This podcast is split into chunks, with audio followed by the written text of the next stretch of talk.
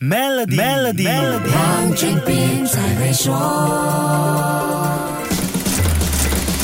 你好，我是黄俊斌。如果你稍微留意市场上的一些营销方案，你应该会发现有越来越多跨品类的品牌促销合作。不同品牌合作推出捆绑配套 （bundle package） 来吸引消费者。这些合作的品牌可能是姐妹公司，也可以是业务上没有关系的企业。最常见的就有使用某一张信用卡购买某个品牌的产品，可以享有特别折扣，或者捆绑宽频服务和娱乐服务的特价配套。还有买某个产品送一些餐券。之类的，我这么一说，你肯定马上可以想起好多好多。根据 Kantar 的 Brandsy 二零二三年全球最有价值品牌报告，这是二零二三年品牌推广和销售的常见模式，结合了今年的两大商业趋势：第一是多元品牌合作，第二是消费者要寻找最大价值。不知道在听节目的商家朋友，过去一年有没有尝试过这样的合作促销方案呢？其实这类联合促销手法并不是什么新方式，最先使用和用的最多样化的算是银行了。银行信用卡就是最好的例子。不同信用卡针对不同需求的用户，然后再提供一些相关的奖励，像免费进入机场贵宾室、汽车添油和购买杂货日用品积分加倍，甚至还有鼓励用户进行环保活动的 ESG 主题奖励。不止信用卡，银行金融服务也进行类似的联合促销。我最近就参加了 Maybank 贵宾私人财务管理安排的 Tesla 电动汽车体验活动，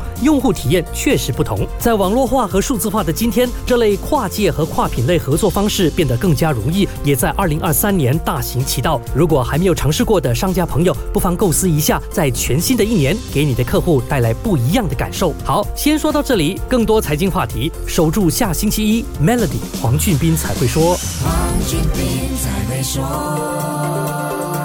Maybank Trade Financing，您的最佳贸易伙伴，将贸易文件转换为资金，轻松简便满足您的运营需求。详情请浏览 maybank.my/sme-trade。